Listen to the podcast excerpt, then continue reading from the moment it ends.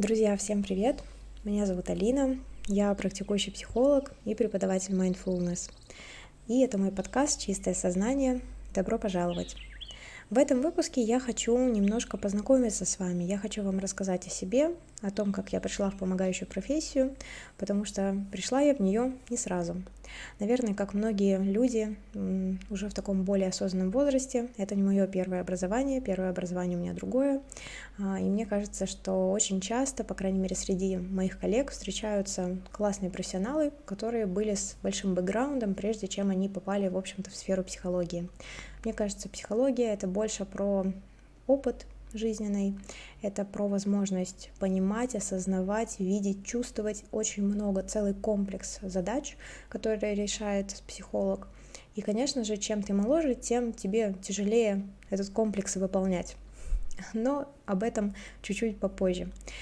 А, сейчас, если описывать мою точку, я вот уже больше двух лет веду индивидуальное консультирование в основном я работаю со взрослыми, я веду терапевтические группы разной направленности и обучаю клиентов а, научной медитации.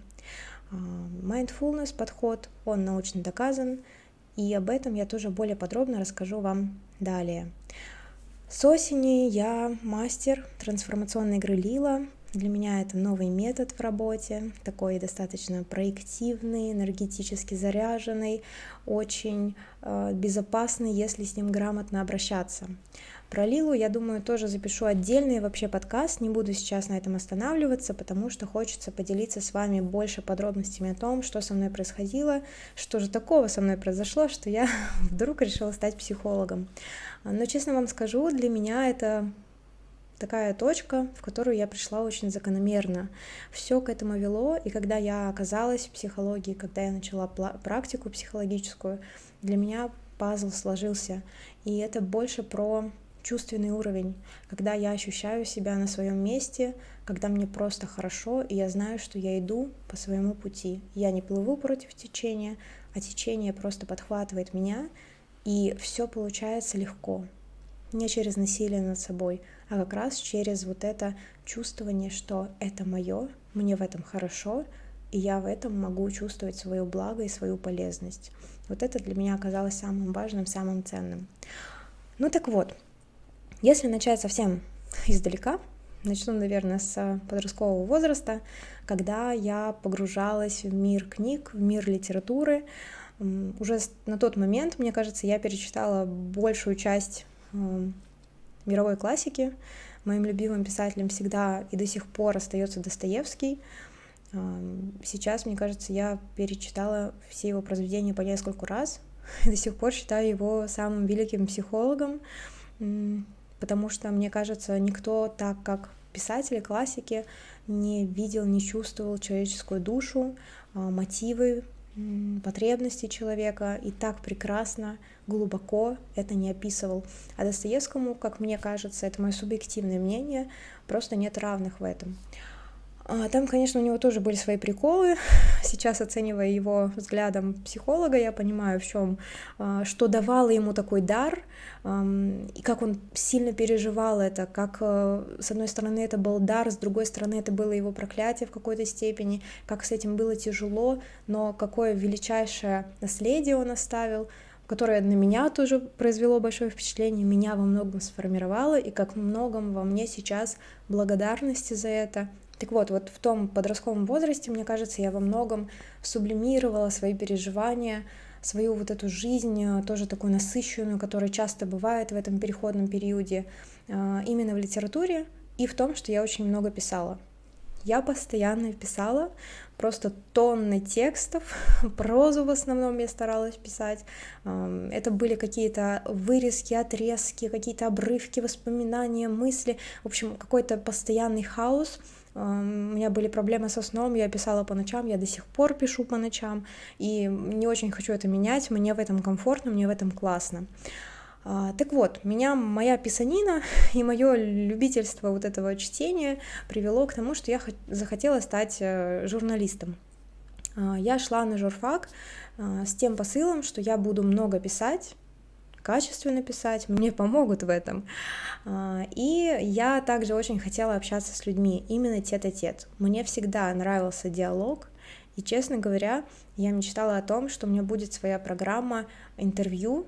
А, на тот момент еще не была так развита площадка YouTube, а, зато было телевидение. Я мечтала, в общем-то, о том, что я приду на телевидение, у меня будет своя программа, я буду общ- общаться с людьми, раскрывать человека, узнавать его, транслировать э, его сущность, его вот эту глубину большой аудитории, передавать это. Короче говоря, погружаться вот внутрь максимально и, ну, выуживать вот этот потенциал, который я всегда видела в каждом человеке, которого встречала. Возможно, я обобщаю, возможно, не в каждом это видно, бывают люди разные, но все-таки эм, мне кажется, мой взор направлен больше на то, чтобы увидеть эм, благо, силу и красоту в человеке. Мне кажется, что это очень важно и для меня как для терапевта, и для меня как для личности. Это во многом про то, что я быстро нахожу контакт с людьми. Мне это легко дается. Я реально очень люблю общаться с людьми. Именно вот такой эм, диалог, тире, понимание вот именно внутренних, внутренних мотивов, внутреннего состояния человека. Да, я пошла на журфак МГУ, успешно поступила, успешно училась, успешно закончила его с красным дипломом, все было прекрасно. Я работала в разных изданиях, я поработала на телевидении и, честно говоря, разочаровалась.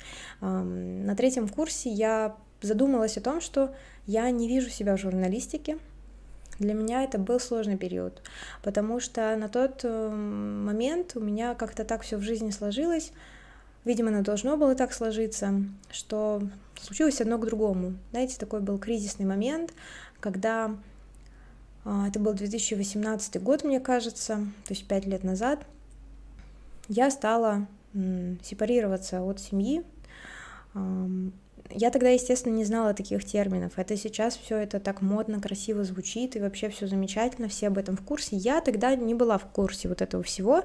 Мне казалось, что какой-то трэш творится в моей жизни, что я чувствую, как будто внутри меня все выжжено, и я не знаю, как жить эту жизнь. У меня не было вообще ответов на мои внутренние вопросы, а вопросов было миллион.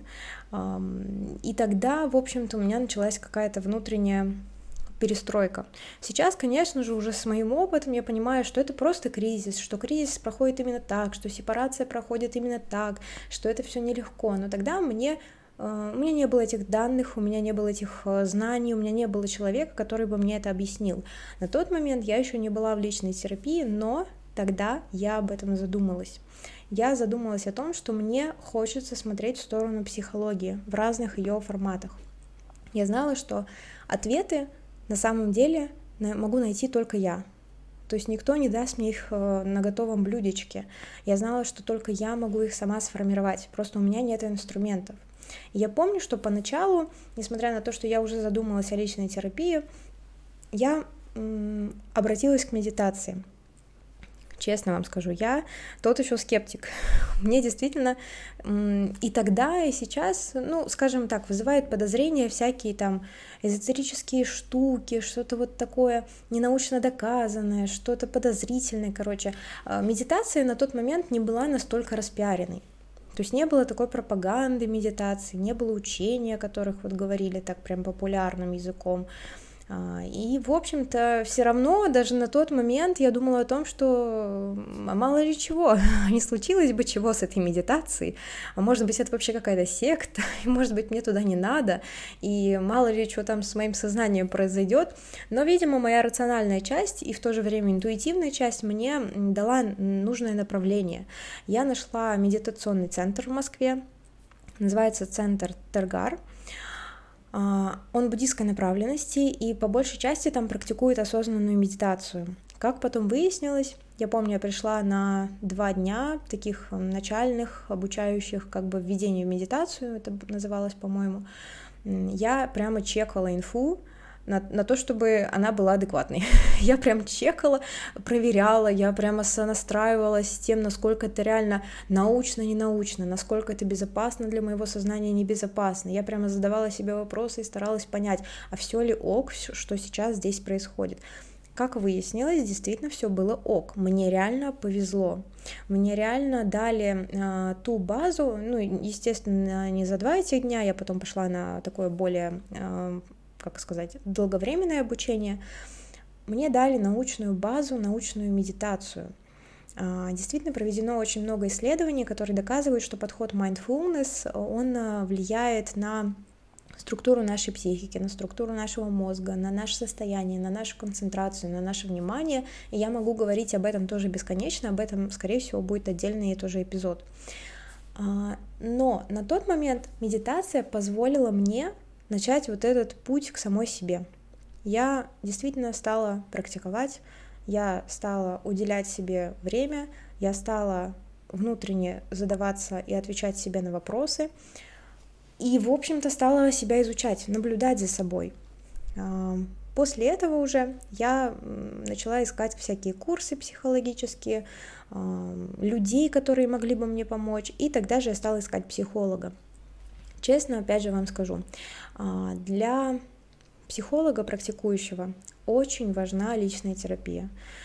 Если человек не имеет опыта личной терапии, никогда ее не проходил и не проходит, это плохо. По моему мнению, по мнению нашего профессионального сообщества, это действительно очень сильно сказывается на работе, потому что только через личную терапию мы можем понять себя, мы можем себя отделять от клиента, мы можем себя вообще идентифицировать и осознавать, а что со мной происходит. До личной терапии мы очень многое делаем неосознанно и даже не понимаем, что происходит. Вот. А, то, как я искала своего психолога, это тоже отдельная история. Тут очень много нюансов. Я не хочу именно сейчас сильно на этом зацикливаться, потому что реально это было интересно. Я уверена, что мой опыт тоже кому-то поможет. Я знаю, как тяжело найти хорошего специалиста. Но в моем случае, в моем понимании, вы знаете, самое важное среди выбора психолога для себя — это найти своего человека. Я его долго искала, я его нашла. Я бесконечно благодарна сейчас за то, что это случилось со мной, потому что этот человек до сих пор э, со мной, то есть я до сих пор нахожусь у него в личной терапии. И честно, это, я считаю, что это подарок. Я считаю, что это дар просто свыше, э, что я смогла встретить его э, по рекомендации, там моей подруги, к сожалению, мы сейчас не общаемся, но вот она мне посоветовала, и я очень рада, что это прошло в мою жизнь, потому что благодаря тому, что я начала личную терапию, именно вот э, с моим психологом, э, мне стало по-другому. Э, личная терапия на меня очень сильно повлияла. Я считаю, что она меня во многом взрастила и как профессионала, и как вот именно взрослую часть моей личности. Без этого я была бы, думаю, другим человеком. Параллельно с этим, вот после окончания журфака, получается, я а, поступила на психфак МГУ. Я всегда знала, что если я хочу работать психологом, мне нужна не просто переподготовка, мне нужно базисное образование. А, я считаю, что фундаментальные знания — это ну, прям такая опора, а, без которой человек, профессионал, не будет профессионалом, он будет неустойчив очень. База нужна всегда, и я всегда за такую научность, за доказательность, за то, чтобы проверять, Э, доверяй, но проверяй. Вот это вот оно. У меня довольно такое скептическое мышление. Э, я склонна к тому, чтобы все-таки быть ногами на земле и ну, стараться немножко так э, реалистично смотреть на вещи. На психфаке я изначально прошла программу годовую по подготовке, а потом поступила в магистратуру. Но магистратура, честно говоря, не оправдала мои ожидания. То есть я надеялась на то, что МГУ, ну, так как у меня уже был опыт журфака, ну, как-то будет ориентирован на опять же, научную базу, на вовлеченность преподавателей, на практику, на то, что в магистратуре нам реально дадут в балансе и того, и другого, потому что мы все уже взрослые люди, я училась на вечернем отделении, у нас уже больше всем, там, по возрасту больше 30 лет всем, а, я там была самая молоденькая, мне кажется, но не суть важно. Суть в том, что я не получала, даже уже в первом семестре я поняла, что мне не дают того, чего я жду на самом деле. Я взвесила, что сейчас я потрачу много времени, а это два с половиной года, а, потому что вечернее отделение — я реально потрачу свои ресурсы, а толку я получу мало. Мне хотелось, чтобы были и знания, чтобы была интересная программа, чтобы была эмоциональная связка, чтобы я прямо была вовлечена в процесс, и мне было прям классно. И чтобы нам давали возможность практики какой-то, не знаю, там в клинике нас водили, как-то показывали пациентов, показывали демо-сессии, чтобы мы видели процесс, как надо работать, какие техники применять, а, вообще, что происходит в терапии. И я поняла, что не то чтобы нет баланса, для меня как будто бы ничего нет. Решила, что я хочу перевестись. А, мне не получилось, потому что мне не хватило предметов, и пересдавать их было очень-очень там нагружено, то ли 14 штук, то ли что, ну, в общем, меня не приняли. Я отчислилась и решила перепоступать. В итоге я перепоступила в Московский институт психоанализа, также в магистратуру, и, честно говоря, я очень счастлива, потому что я попала в прекрасную атмосферу, я попала в прекрасную группу, на удивительный курс, у меня прекрасные научные руководители — и я вижу вот этот баланс между практикой и теорией. Я получаю все необходимые знания, те, которые я не получаю, я добираю самостоятельно, у меня постоянное чтение, постоянное э, окружение вокруг меня, профессионалов, моих коллег. Я всегда прохожу супервизии и интервизии, это еженедельно у меня происходит. Постоянно кручусь в этом круге, и как бы мне окей. Я понимаю, что все происходит не зря, что все происходит так, как нужно. И мне кажется, что очень важно уметь комбинировать это, потому что теория без практики не работает, так же как практика без теории — это очень поверхностное знание. Нужно, чтобы это было и то, и то, и чтобы человек максимально умел с этим обращаться. А, я буду еще рассказывать вам об искусстве психотерапии, потому что, естественно, за два года вот моей практики я сильно поменялась как специалист. То, что я эм, практиковала в начале, уже отличается от того, какая я сейчас, какие методы я применяю, как я веду процесс, как много я вижу, э, как я обращаюсь с клиентом. Я и вначале, в общем-то, была, старалась, по крайней мере, быть бережной и безопасной, экологично обращаться с тем, кто ко мне приходит, с такой терапевтической любовью. Я всегда старалась это воспринимать именно таким образом. Но, конечно же, с течением времени, с опытом, с ошибками, с ростом внутренним ты меняешься, меняются твои методы, меняются твои, твои техники, которые ты используешь, меняется твой взгляд. И это удивительный процесс, и, конечно же, мне хочется об этом говорить, говорить, говорить. Я могу говорить об этом бесконечно, потому что я очень это люблю. То есть я очень люблю ту точку, в которой я сейчас. Да, то есть вот я, в общем-то, параллельно делала сразу несколько процессов. А, я училась и учусь, потому что в нашей профессии невозможно э, затормозить. А, если ты уже вошел в нее, ты будешь учиться постоянно, потому что невозможно невозможно излечивать без собственного излечения, невозможно расти без собственного потенциала к росту к тому, чтобы постоянно э, увеличивать свои знания, к тому, чтобы стремиться к более глубокому мастерству. Это все очень взаимосвязано, и людям часто кажется из-за вот популяризации психологии, что там психолог это э, такой очень денежный человек, который просто говорит с людьми и получает за это какие-то бешеные деньги.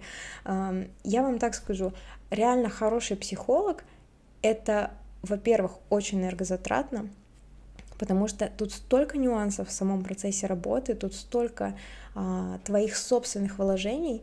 Это реально затратно по материальным историям, потому что личка, личная терапия, да, супервизии, интервизии, обучение дорогущее, а, постоянные вот эти конференции и прочее, прочее, они забирают очень много времени, очень много материальных ресурсов. То есть нету вот такого, что... В общем, я считаю, что это миф, когда говорят о том, что вот психолог, он там полетел на Мальдивы, на Канары. Конечно же, если ты хороший специалист, ты ну, на кусок хлеба себе заработаешь. Конечно же, ты классно себя чувствуешь, и особенно если ты любишь это дело. Но здесь очень важно соразмерять свои силы. А, если человек не любит э, контакт с человеком другим, если он не любит терапию как таковую, он долго здесь вряд ли продержится. Скорее всего, он уйдет в какую-то сублимацию терапии. Терапия, она довольно... Э, в общем, много силы надо, чтобы это выдерживать.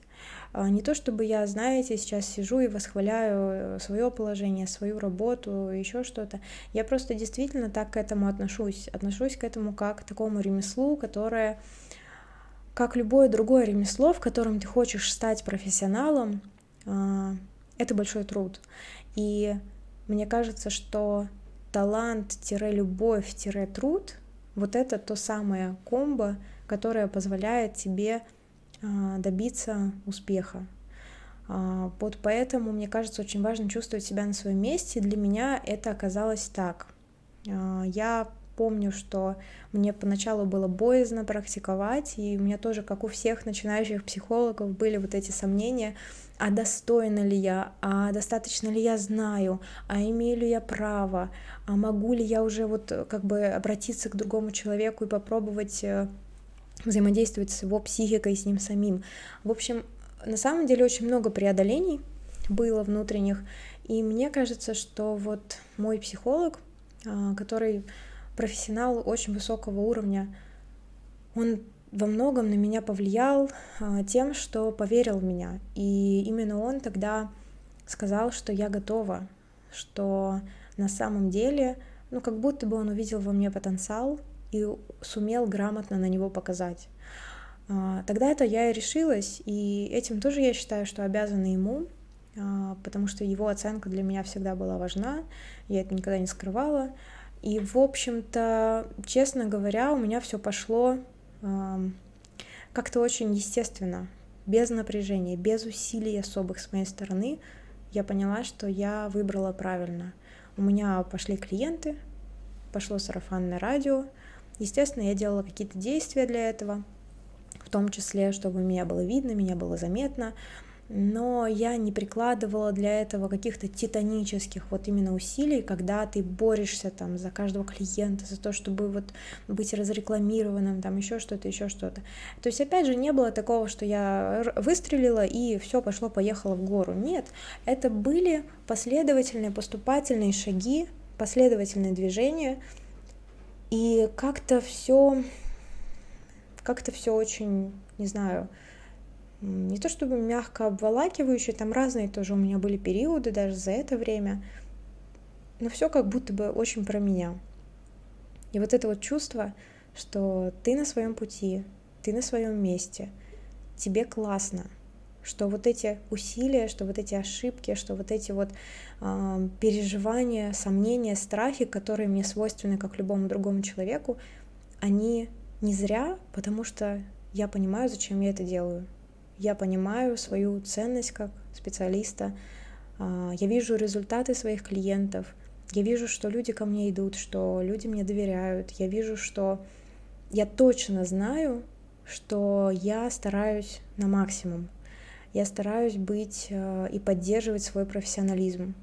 Я стараюсь постоянно учиться. Я стараюсь создавать безопасную атмосферу. А, я, я работаю над своим принятием других. Я сама стараюсь эм, исцелить то, что меня беспокоит. Я стараюсь анализировать и так далее, и так далее. В общем, я делаю много для того, чтобы чувствовать, что я могу, что я имею право быть другим человеком, быть рядом с его переживаниями и замечать изменения в нем. А, то есть, когда я вижу, в какой точке человек ко мне приходит и в какой находится, когда мы завершаем терапию, вот эти горящие глаза, я понимаю, что я не зря здесь, на этом месте, мне классно от этого, я искренне благодарна за то, что клиент мне доверился, и мы прошли этот путь. А, за его изменения я благодарна, за то, что я могу это видеть и наблюдать. Конечно, самое ценное, когда клиент благодарит, когда он возвращается, если этому необходимо. А, но в целом, конечно, то, как человек способен измениться в процессе глубинной терапии, это для меня до сих пор удивительно. Для меня до сих пор удивительно, как я изменилась. И не то чтобы, знаете, это два разных человека, ты в начале и ты в конце терапии. Нет, мне кажется, что это про разные уровни взрослости и про разные уровни понимания этой жизни. Вот это самое прям не знаю, топовое, давайте так скажу, потому что, ну, по-настоящему для меня это про большую глубину, про то, насколько силен человек на самом деле, сколько в нем потенциала, сколько в нем силы, как много на самом деле можно в себе открыть э, за вот такой небольшой промежуток времени. И сейчас, в общем-то, если описывать мою, мое состояние на данный момент, я работаю в основном в экзистенциально-гуманистическом подходе, потому что этот подход очень мне откликается по ценностям, а, по моему видению жизни, по мироустройству какому-то. И, конечно же, я не уверена, что вот э, так будет всегда, что я буду придерживаться только этого метода и как-то считать его а, более подходящим мне. Возможно, я тоже трансформируюсь, как любой другой человек, я и сейчас использую другие техники из э, там, когнитивно-поведенческой терапии, из психоанализа бывает что-то использую, из mindfulness, это тоже когнитивно-поведенческая терапия. Но по факту экзистенциализм очень мне свойственен. Просто даже как такому человеку, русскому человеку, который перечитал Достоевского и, в общем, понимает, что вот это бытие и тире тема смерти, тире тема вот этого философствования, она максимально, максимально откликабельная. Uh, да, и поэтому, конечно же, сейчас uh, у меня всегда очень много идей, очень много желания, очень много мотивации для того, чтобы uh, помогать по запросу, когда это нужно, когда я вижу, что человек действительно готов, он приходит э, и готов работать, это, конечно, для меня бесценное, потому что я знаю, сколько всего он приобретает от этого. И, конечно же, я никогда не останавливаюсь сейчас тоже. Сейчас у меня как раз такой период, когда мне хочется еще, еще, еще и по учебе, и по какому-то внешнему развитию. Я вот участвую в разных конференциях, в Сколково участвовала, веду разные тренинги по стрессу, по эмоциональному выгоранию, а, прохожу дополнительные образования. Вот у меня одна из квалификаций — это кризисная психология. Мне когда-то бы хотелось тоже поработать именно таких экстренных ситуациях. Это тоже такая зона роста для меня. В общем-то, мне кажется, что это такая профессия длиной в жизнь.